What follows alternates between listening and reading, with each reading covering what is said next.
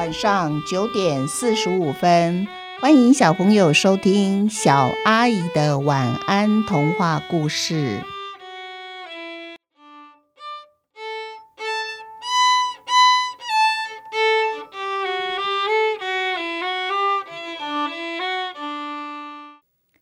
台南文学奖佳作系列的最后一个故事，就是阿图和他的新车。这个故事我们会分成上、中、下三集，希望小朋友、大朋友每个星期都要准时收听哦。好，现在我们就开始阿图和他的新车。阿图从小就很喜欢看路上跑来跑去的车子，于是长大以后啊，他就决定他要来设计车子。阿图心里想啊，路上的车子外形长得都差不多。功能也差不多，车子呢就是可以跑，可以载人，也可以载东西。可是他认为车子除了是交通工具，应该还有其他的特殊用途，那才是好车呢。比如说，如果车子的外表像一颗球，用滚的肯定比用跑的还要快一点吧？或者说，车子的身体。不管哪一部分都可以随意的让任何人拆解下来。嗯，阿土的脑子这时候闪过了一个点子，他就开始动手设计他的第一部车——一部巧克力车。阿土把巧克力车设计好了以后呢，他决定要试车，于是就发出了试车的消息。一传出了这个试车消息呢。试车的现场来了不少的人，因为大家都很好奇，想看看巧克力车到底长什么样子呢？阿土就跟大家解释了：我的巧克力车和路上其他车子最大的不同呢，在于我的巧克力车不怕塞车。这是阿土第一次公开介绍他的新车，他有一点兴奋，又有点紧张。所以介绍新车的时候呢，不详细、不清楚，也不大流利。于是有人就举手问阿土：“哦，你的意思是说，你的巧克力车可以飞起来，还是它可以钻到地底下，所以才不怕塞车呢？”阿土急着一直摇手说：“啊，不不不，不是这样子的。我的巧克力车走的是实用路线。我的意思是说，万一遇到塞车。”那你在路上塞得太久，肚子就会饿。到时候啊，坐在车子里面的人，只要轻轻松松的，不用花费太多的力气，随手一拨，车子的任何一个部分都是可以剥下来吃的巧克力哦。我的巧克力车啊，我用最美味的巧克力做成的。但是我要先说明哦，有一个地方啊，你千万不要一开始就剥下来吃哦。那个地方就是车子的引擎。因为车子没有引擎就不能发动了啊，所以吃巧克力车呢，你们要有先后的次序概念。嗯，我的建议是啊，大家最好先吃车子的窗户，因为我认为车子没有窗户，到时候大家吹的就是自然风而已啊，反而更凉快呢。哇，现场大家一听就响起一片如雷的掌声。这时候又有人举手发问了，他说：“可是今天试车现场又没有塞车，那你如何试车让我们看出巧克力车它不怕塞车的特色呢？”哇，这一问呐，现场大家全部都安静下来了，大家一起看着阿土，阿土就搔搔头，想了一想，想，嗯，我还真的被问倒了，该怎么回答呢？忽然有一个人大喊。大家快来看，快来看！有一个轮胎漏气了！哇！所有人的目光就从阿土的身上转移到巧克力车的轮胎上。轮胎真的扁掉了，扁掉的轮胎呢，就传出浓浓的巧克力香，弥漫了整个试车的现场。啊！原来这时候天空高挂了一个大太阳呢！太阳啊！不停的加码放松他的热情，还有他的热力。这时候，阿图蹲了下来，他的手指沾了粘在地上的轮胎，然后放到鼻子前面闻了一闻。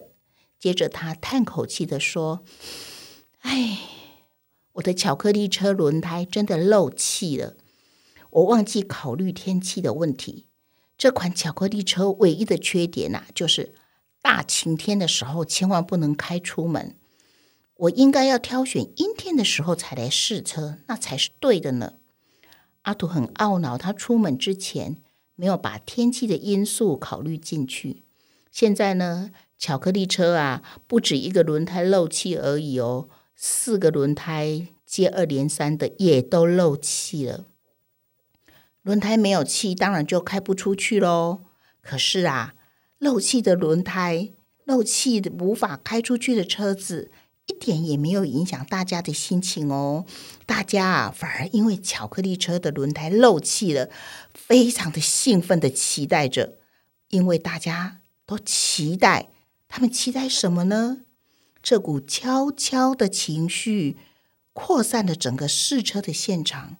大家脸上都是喜悦的，在等待着，好像是在催促的阿图说：“你赶快开口说吧，你赶快开口说吧，因为啊，你是巧克力车的设计者呢。”这时候啊，阿土动手，他真的拆下了一片窗户，然后放到他的嘴巴里面嚼了几下，说：“嗯，好吃极了，我的巧克力车真的好吃极了，你们也一起来试试吧。”哇！现场响起了欢呼声，大家动手拆解巧克力车。有人拿方向盘，有人拿导航器，有人拿坐垫，有人拿后视镜。当然，音响也被拿走了，引擎也没有被放过。总之，那一天与其说是巧克力车试车大会，不如说是巧克力试吃大会，还来的实际一点呢。于是有人就对阿土说：“阿土，阿土，下次啊，你可不可以设计一款面包车？试车的时候记得通知我来哦。”说话的正是一个叫做小胖的，他的双手沾满了巧克力，所以他不能跟阿土握手，他只能挥挥手，然后跟阿土说再见。又有一个叫做小齐的，他满嘴的巧克力，他就跟阿土说：“阿土。”不如这样子好了，下次你设计一款饼干车，试车的时候打电话给我哦。小齐呀，满嘴巧克力，说起话来不是很清楚，但是阿土还是听到的关键字就是饼干，于是他对小齐点了点头。又有人跟阿土建议说：“阿土，那你下次可不可以设计一款糖果车？试车的时候也要告诉我，我要让我们学校所有的学生都来看你试车。”哇，那是一个学校的校长，他拍拍阿土的肩膀，因为他觉得下次一定要让全校的学生都来看阿土试新车糖果车。嗯，光想着就让人流口水呢。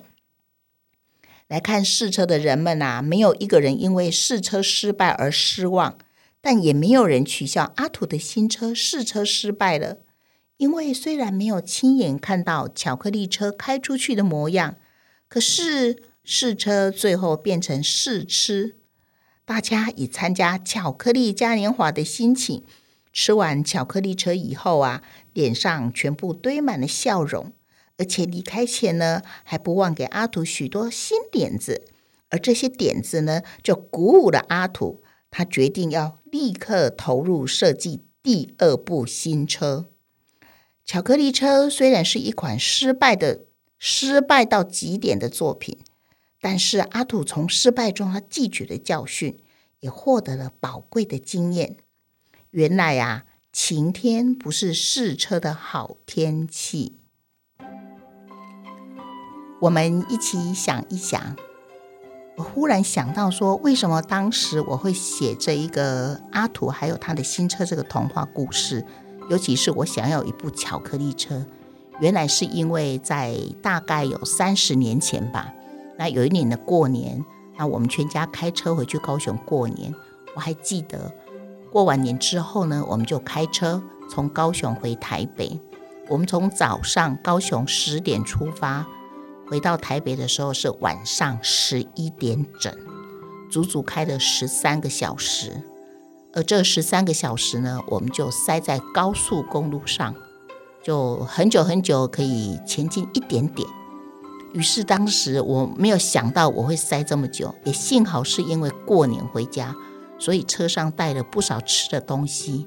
那我就想，如果不是过年，如果车上没有准备这么多食物，十三个小时诶，在高速公路旁边，除非你进入休息站，否则没有商店，黑压压的一片，要怎么吃东西呀？或许是因为这个原因，于是我就想到要设计。如果能够有一台车子，肚子饿的时候可以拆点什么来吃吃的话，这样我就不怕塞车了。这最原始的想法是来自于那一次惨痛的塞车经验。那么小朋友，你们要不要想一想，如果是一部巧克力车，除了出大太阳的时候不能开出去，还有什么天气也不适合开出去呢？我觉得巧克力车好像比较适合在北极开吧，因为很冷。巧克力放在冷冻库好像都不会溶解的样子。好，今天的故事就到这边结束哦。祝小朋友有一个甜蜜的梦。下礼拜继续收听终集哦。晚安。